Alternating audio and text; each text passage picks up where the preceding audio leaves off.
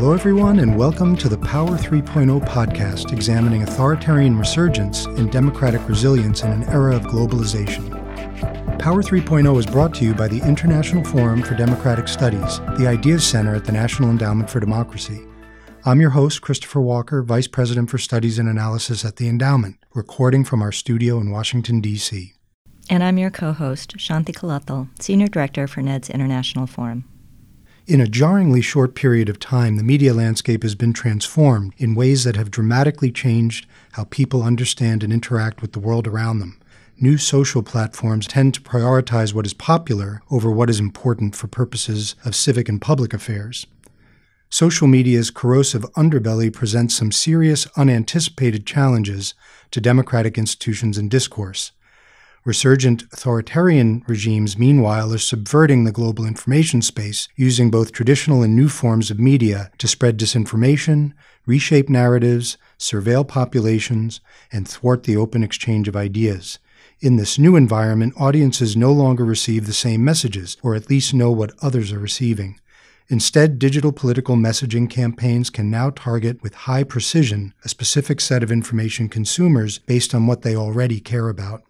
As this trend accelerates in an era of big data and artificial intelligence, soon everyone may be receiving hyper personalized online messages so that there is no longer common public debate, just a multitude of private ones. Because the messages are so personalized and delivered to unique users, among the harmful byproducts of this trend will be far more difficulty in checking accuracy or authenticity of such information, Given the essential importance of independent, accurate news and information for the health of democracy, the consequences of these dramatic changes are profound. Here to join us for a conversation about the multi layered set of challenges contributing to disinformation in the global arena and to help us understand its impact on the future of discourse and debate in the public sphere, we're pleased to welcome to the Power 3.0 podcast Peter Pomerantsev, a senior visiting fellow at the Institute of Global Affairs at the London School of Economics, where he also serves as co director of the Institute's ARENA program. And I should note that Peter is also joining us to talk about his new book, This Is Not Propaganda Adventures in the War Against Reality. So, Peter, we're really delighted that you're here. Hopefully, I can, I can, uh, you know, I can live up to your expectations. Peter, first of all, congratulations on the publication of your book.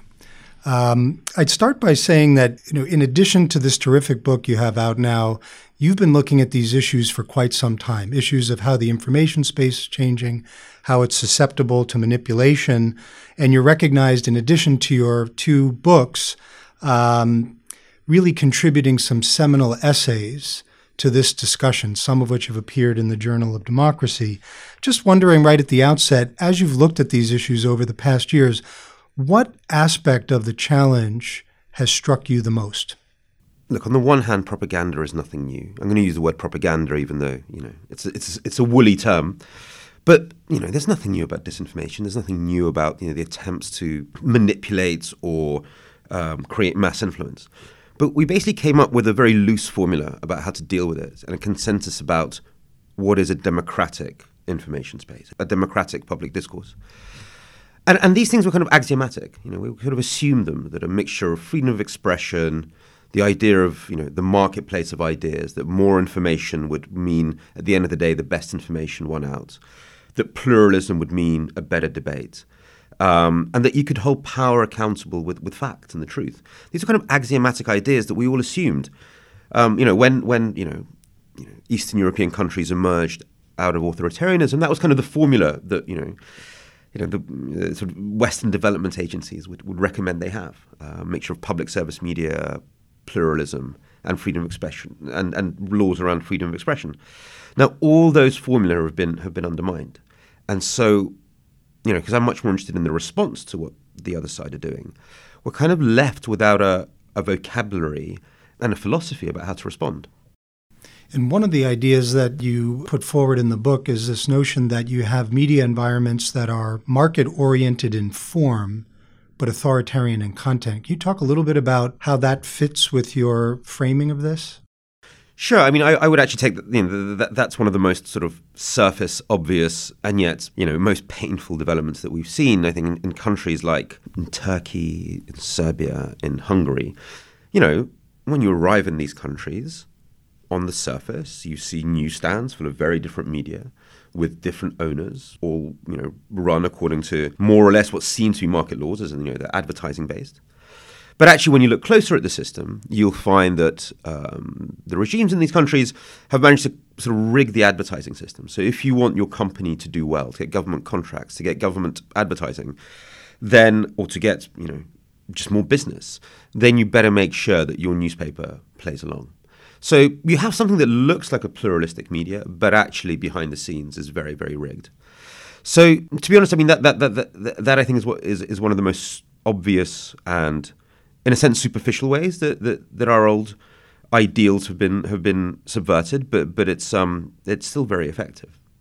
So one thing that Chris mentioned was the idea of the market behind the media, and I want to get at this idea that you've discussed in the past about the marketplace of ideas and whether or not this is really the right metaphor for our time. And and I guess you know, one question is was that ever the right metaphor? Are we just slowly coming to that realization after the fact? Um, and if that's not the right metaphor, what might be, especially you know, as you point out, it's not really some market whereby some neutral arbiter or market forces privilege accurate information to the top, although that's how we typically have thought about it. Um, what we have now are forces that are, as Chris and you have alluded to, that are being artificially and perhaps in a non transparent way being amplified.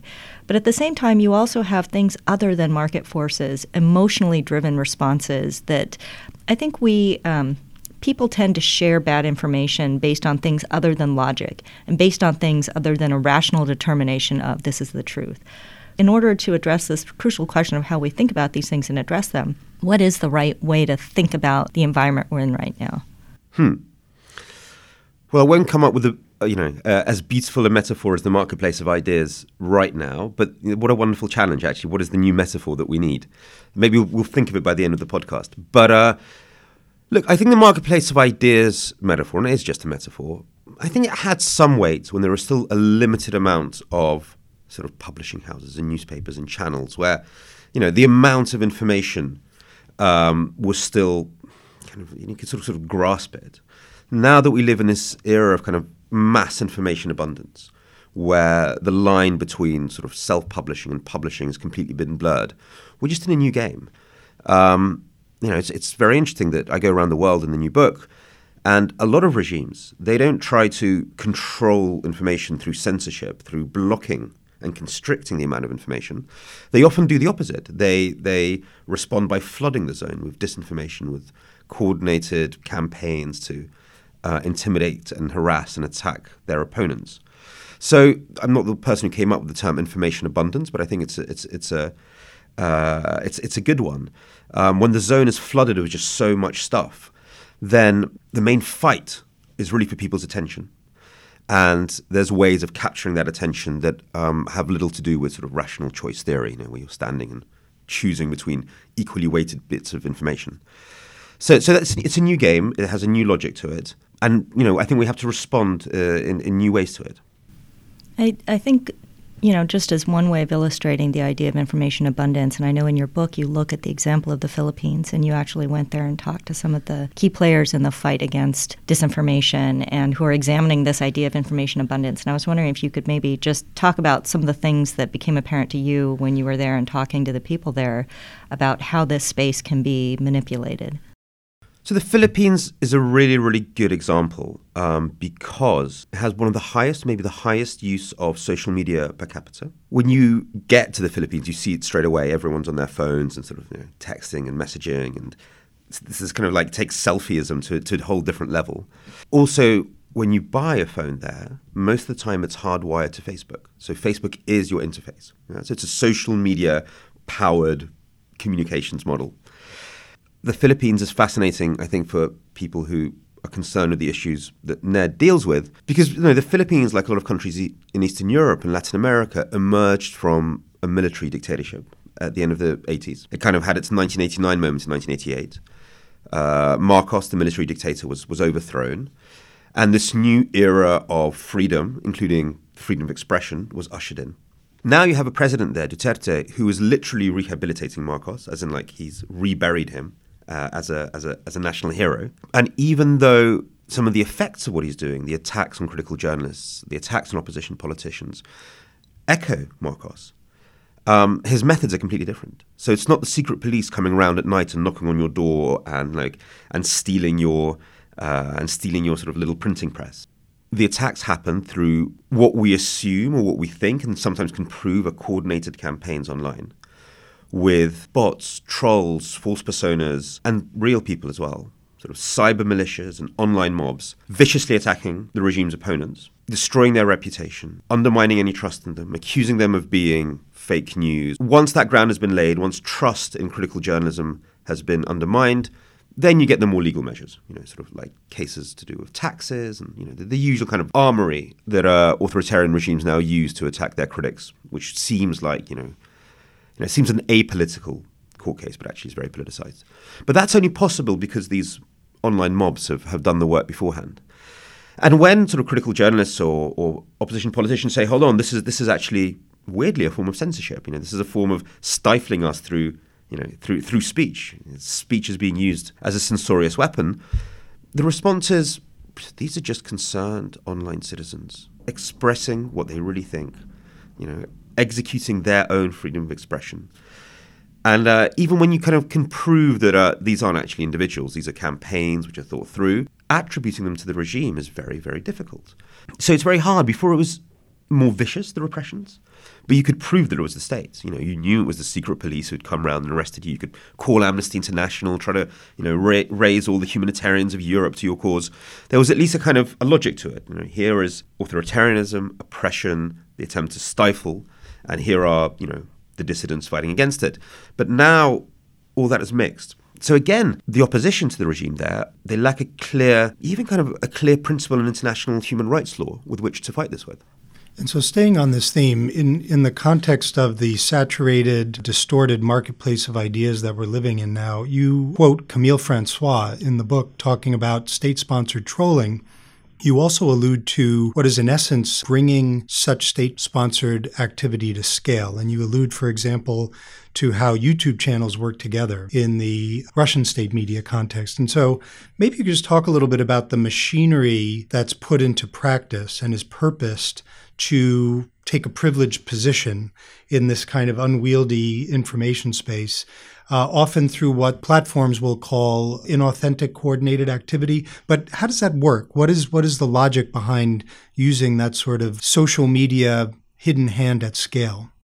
Yeah, there's been some fantastic research on this, which which isn't isn't mine. I just related in the book, which tries to systematize this, um, and it goes all the way through from basically people sitting inside political parties and people working directly for for a government, which is what we see in um, actually, that happens a little bit in Turkey. That happens a little bit in Serbia. Then you have a stage away where PR companies, what we call black PR companies in, in, in, this field, so shady PR companies that have kind of like a backdoor business, they get hired to do this. So kind of what we see in Russia, you know, where it's sort of, you know, the state kind of commissions someone to do something. Then you, it gets more and more kind of sophisticated. Then you have sort of the incitement of, of online activists. So we see that in uh, in Venezuela, where there's been research how government officials kind of instruct online mobs what to do, but they're not sort of PR companies as such. These are kind of like activist groups that you can motivate. So it's a case of kind of like trying to define the relationship between the online activity and the argument that Camille Francois makes that however distant it is, however kind of, you know, even if there's no kind of direct money or payments involved, the state still has a responsibility to protect its citizens. So you mentioned the Internet Research Agency in Russia, and you do have a section of your book devoted to that, uh, which I thought was fascinating. The story of this woman who essentially infiltrated it and and observed firsthand how it worked. Um, with you know, she was part of a team composing a complex online identity for I think a fictional fortune teller. Is that right? Which is just amazing that this is something that happens. And then what I found fascinating is that operation was moved from a domestic Russian context to one that was overseas. And I wonder if you have any thoughts on why that was able to be done with what seems like relative ease. I mean, maybe these operations have been built up for a time in other countries, but those basic tactics of being able to kind of understand target populations and manipulate them through fictional identities it seems like something that can be transposed between different contexts, and I, I don't know why that is. Maybe you have thoughts on that. I mean, what do you mean why that is? Because because we the Democrats won in 1989. You know, 1989 was was the victory of information flowing across borders over censorship. I mean, in the book, I go back a lot to the Cold War and to my parents' story of Soviet dissidents in the Cold War, and it's kind of it feels almost shocking now the amount of censorship there was, how hard it was for people to get like little drips of shortwave radio coming through the jammers of uh, of the Soviet states, just get a little drip of information from the West. You know, we won, and I, for one, still hold to the idea that information flowing across borders is a good thing. But maybe we had a slightly kind of light-hearted and um, maybe infantile approach to thinking that the more information that would flow across borders, again, the marketplace of ideas thing, the more you know common understanding there would be. That and, and, and the more kind of the more peace there would be. I mean, that was kind of the theory, you know. If we could talk to each other, we would understand each other, and and we would have Kantian perpetual peace. Surprise, surprise! Um, you know, this this lovely this lovely theory was quickly hacked by people. Who's like, okay, actually, this is a new way to mess with other people, and we're not even breaking any laws. You know, what's wrong with this? There's no, you know, in international human rights law, in Article 19, there is nothing about disinformation being illegal. There's, there's, the, disinformation is not a legal category. So, you know, my book is really full of the forces that, you know, lost in the 20th century, the forces of totalitarianism and authoritarianism, although we thought had lost, kind of reinventing themselves and learning to hack the language and the ideas and the principles of open borders, of freedom, of liberal democracy for their own ends. The risk that we face now is that as we grapple for a response to this, and not just Russian false personas, but also domestic false personas, and just the whole flood of fakery online, is that we start falling into a regulatory framework that's actually not a clever one. And I see that happening already in Europe. I see the language around that in the US. And, and, and that's bad for many, many reasons that I can go into if you want me to in an essay you wrote for the Journal of Democracy, I think it was in 2015, looking at the Kremlin's disinformation machinery, you posited, I think presciently, that there really was nothing to prevent what was happening there, and you've just alluded to this in a way, um, to be transmuted to other places that others would learn and adapt to use this.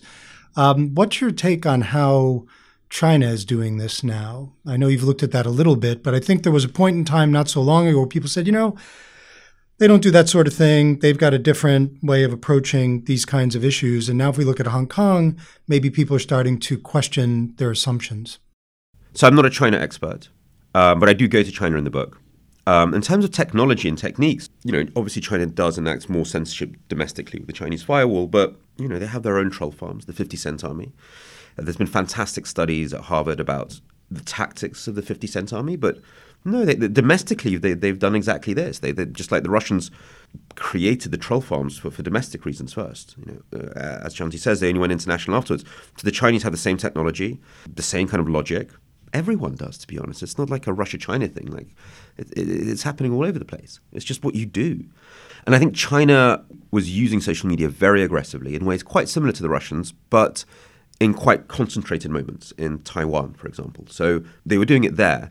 I think internationally, maybe you know China is playing a long game. You know, Russia's playing a desperate game and desperately trying to get attention, and kind of using this information uh, aggression uh, in a very kind of short-termist way for, for a bunch of you know, domestic reasons. I think China's playing a longer game. It's trying to sort of really sort of impress that it is the long, stable, and undeniable and immovable force that everyone's going to have to deal with.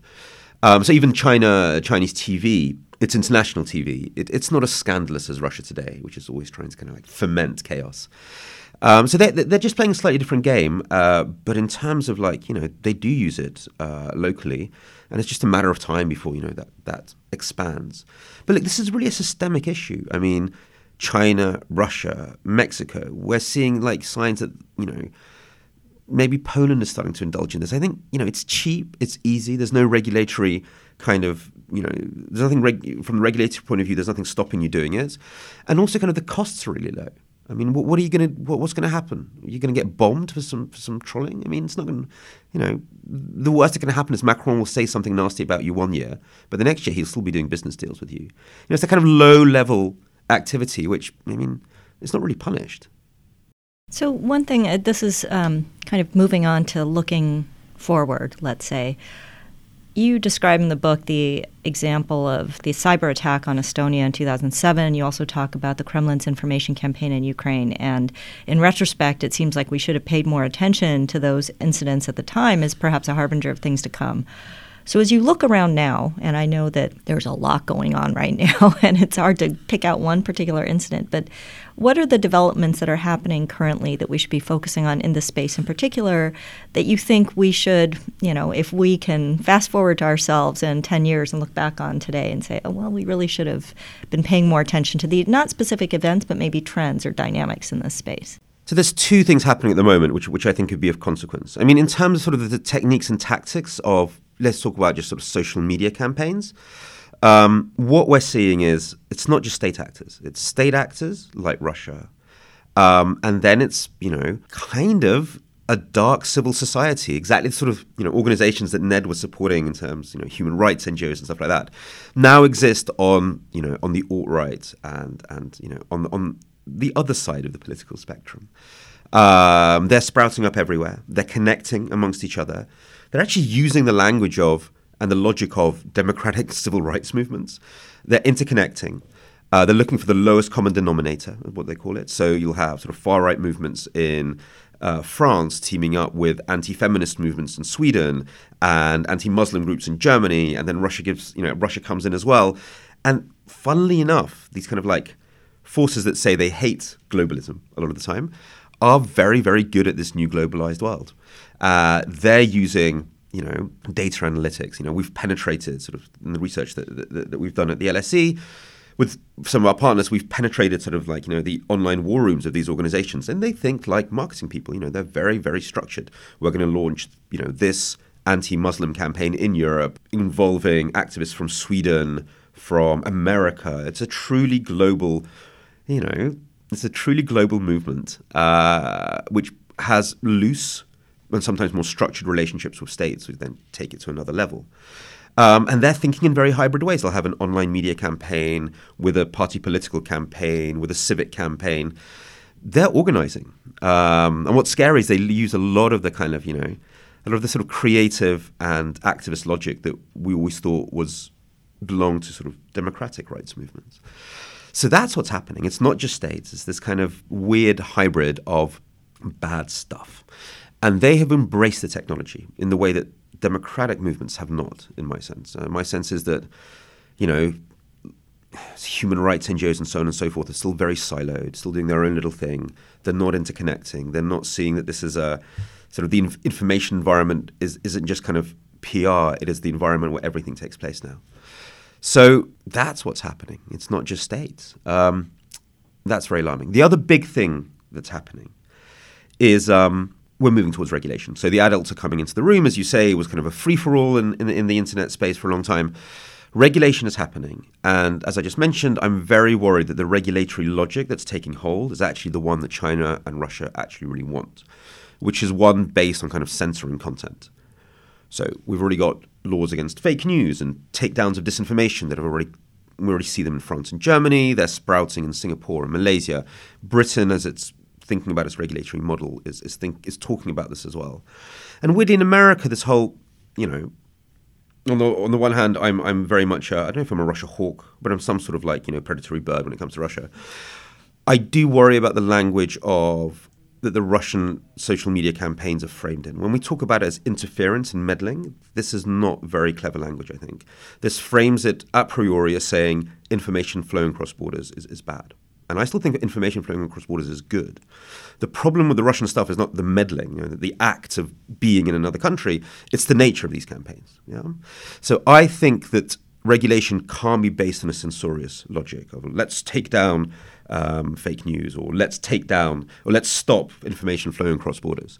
That can't be the logic through which we approach it. Um, and that can't be the kind of the cultural framework through which we approach it. That's just what Russia wants. Russia and China have for a long time said they want a sovereign internet, which is their, you know, their their, their fluffy way of saying they want to reimpose censorship to, you know, re, you know, draw back the victories of 1989. I don't think that's what we need. I think the regulation that we need has to be based on something else. It has to be based actually on demand for more information, not less. And but what kind of information? Not content, of which there's a little bit too much around, but about how information is produced, the means of production. So that's everything from transparency about algorithms and how Google and Facebook, why they show us one piece of content and not another, through to the sort of deceptive, coordinated campaigns should be regulated. Yeah, it's the deceptive behavior which is important, not the content. We should be able to know what we see online, whether it's a real person or uh, a, a, a fake persona. We should be able to understand whether something was organic or a campaign. We should know who is behind it. We should understand, you know, all the money that's gone into it. We should be understand who it's being targeted at. When our own data is used to target us, we should know which of our own data is used. If a political campaign during an election is targeting us with one ad, we should be able to see all the other ads they're doing in case the, in case the targeting is contradictory, which is what it often is. So we live actually in a new form of censorship, I would say, where we don't understand how the information environment around us is being shaped. That should be our demand. And that sh- that's a demand that the Putins and the Xi Jinpings will hate because they don't want their own population to know what online is uh, organic and what is their troll farm, how they bully their own tech companies into rigging the algorithms to promote Kremlin news. So that is a democratic logic. That's still the logic of freedom of expression. And we can regulate that. We can say, okay, if you have created a coordinated, inauthentic campaign, that's illegal. That comes down. Before we wrap up our conversation, I'd like to conclude with our final segment called What We're Reading, where we discuss what's at the top of our respective reading lists and might recommend to our listeners. Peter, what are you reading? So I'm rereading and rereading an art book, a book of art history, because actually my book, even, even though we've talked about it, you know, from a, uh, the perspective of the struggle for democracy, it's, it's, kind of essence is how do you describe reality? So the art books that I've turned back to try to describe other people who lived in similar situations where all language has been eaten up. And how do you describe reality? How do you remain a realist in this sort of context? And the book I'm getting to is a book by Boris Groys, who's, a, who's an art historian um, called History Becomes Form, which is about the Moscow Conceptualists, which was a Russian art movement in sort of the 70s and 80s. And they were grappling with this with this problem. The Soviet Union has eaten up all forms of representations, all forms of describing yourself and the world around you. How do you find reality? It, it was amazing to me how, how much their search resonated with, with what I'm trying to attempt in the book. Because the book is also a mild piece of experimental nonfiction where I'm trying to think about, in terms of its genre, um, how do I describe reality when when there's no language left to describe it in. Um, so I take great inspiration from that, and it's a really really fascinating book. I think there's so much we can learn from the dissident movements, um, the Czech dissidents movements, the, the Russian nonconformist art movements, which which are much kind of more subtle than the old stories we always told between freedom and oppression uh, and and and weirdly relate to today's world. And Shanthi, what are you reading? So I'm also going back to a book from the relatively recent past. I'm rereading a book called Radical Technologies by my friend Adam Greenfield, who, and I am biased, he is a friend of mine, but I, I do think he's one of the world's most thoughtful observers of the societal and political implications of technology. His previous book was called Everywhere The Dawning Age of Ubiquitous Computing, and it was published in 2006, and in many ways essentially predicted our current era and the ways that we are being constantly surveilled all the time by everyday objects. Um, this one, Radical Technologies, was published in 2017, and it serves as its billed as a field guide to the technologies that are transforming our lives. So, Adam examines the Internet of Things, augmented reality, machine learning, and artificial intelligence, among other issues. And he really forces the reader to, ar- to ask hard questions about how our impulse toward convenience has obscured fundamental questions about control, governance, and agency. And I'm reading a report titled The World Wide Web of Chinese and Russian Information Controls, which is authored by Valentin Weber. We recently released this report here at NED at an event organized by our colleagues at the Center for International Media Assistance. This report offers a systematic analysis of drivers and outcomes of the global diffusion of Chinese and Russian information control technology and techniques. It lays out, for instance, how the BRI, the Belt and Road Initiative, functions as a vehicle for the spread of such technology from China. And among other things, the report is really quite useful. Uh, it provides a graphic representation in the second half of the report on how China and Russia are diffusing different forms of this technology across dozens of countries. I think for anyone who's interested in this, it's well worth a look. Well, That's all we have time for today, but thank you so much to Peter for being such a fascinating guest and for a terrific conversation. Thanks for finding the time to meet with me. It's, it's, it's my honor. And I'm going to dive straight into this report about Chinese and Russian internet controls. I think we need much more understanding both of the sort of technologies that are used, but also the way that, you know, they're being pushed in the political sphere and various regulatory ideas are being pushed as well. That's all for today's episode of the Power 3.0 podcast. For more on the topic we discussed today, we recommend reading Peter Pomerantsev's new book, This Is Not Propaganda Adventures in the War Against Reality. For further analysis of the themes we discussed today and will be examining in future podcast episodes, visit our blog, Power 3.0 Understanding Modern Authoritarian Influence. We also invite you to join the conversation with us on Facebook and Twitter, where you can find us using the handle at Think Democracy. Additional resources are available on the NED website at www.ned.org/ideas. If you enjoyed today's show, please rate us on iTunes, Google Play, or whichever podcast app you use. Special thanks to our podcast production team at the International Forum, producer Jessica Ludwig, and our editing and sound engineer Rochelle Faust. I'm Shanthi Kalathil with Chris Walker and Peter Pomerantsev. We hope you enjoyed this discussion on disinformation in the global arena and invite you to tune in again for future Power 3.0 podcasts.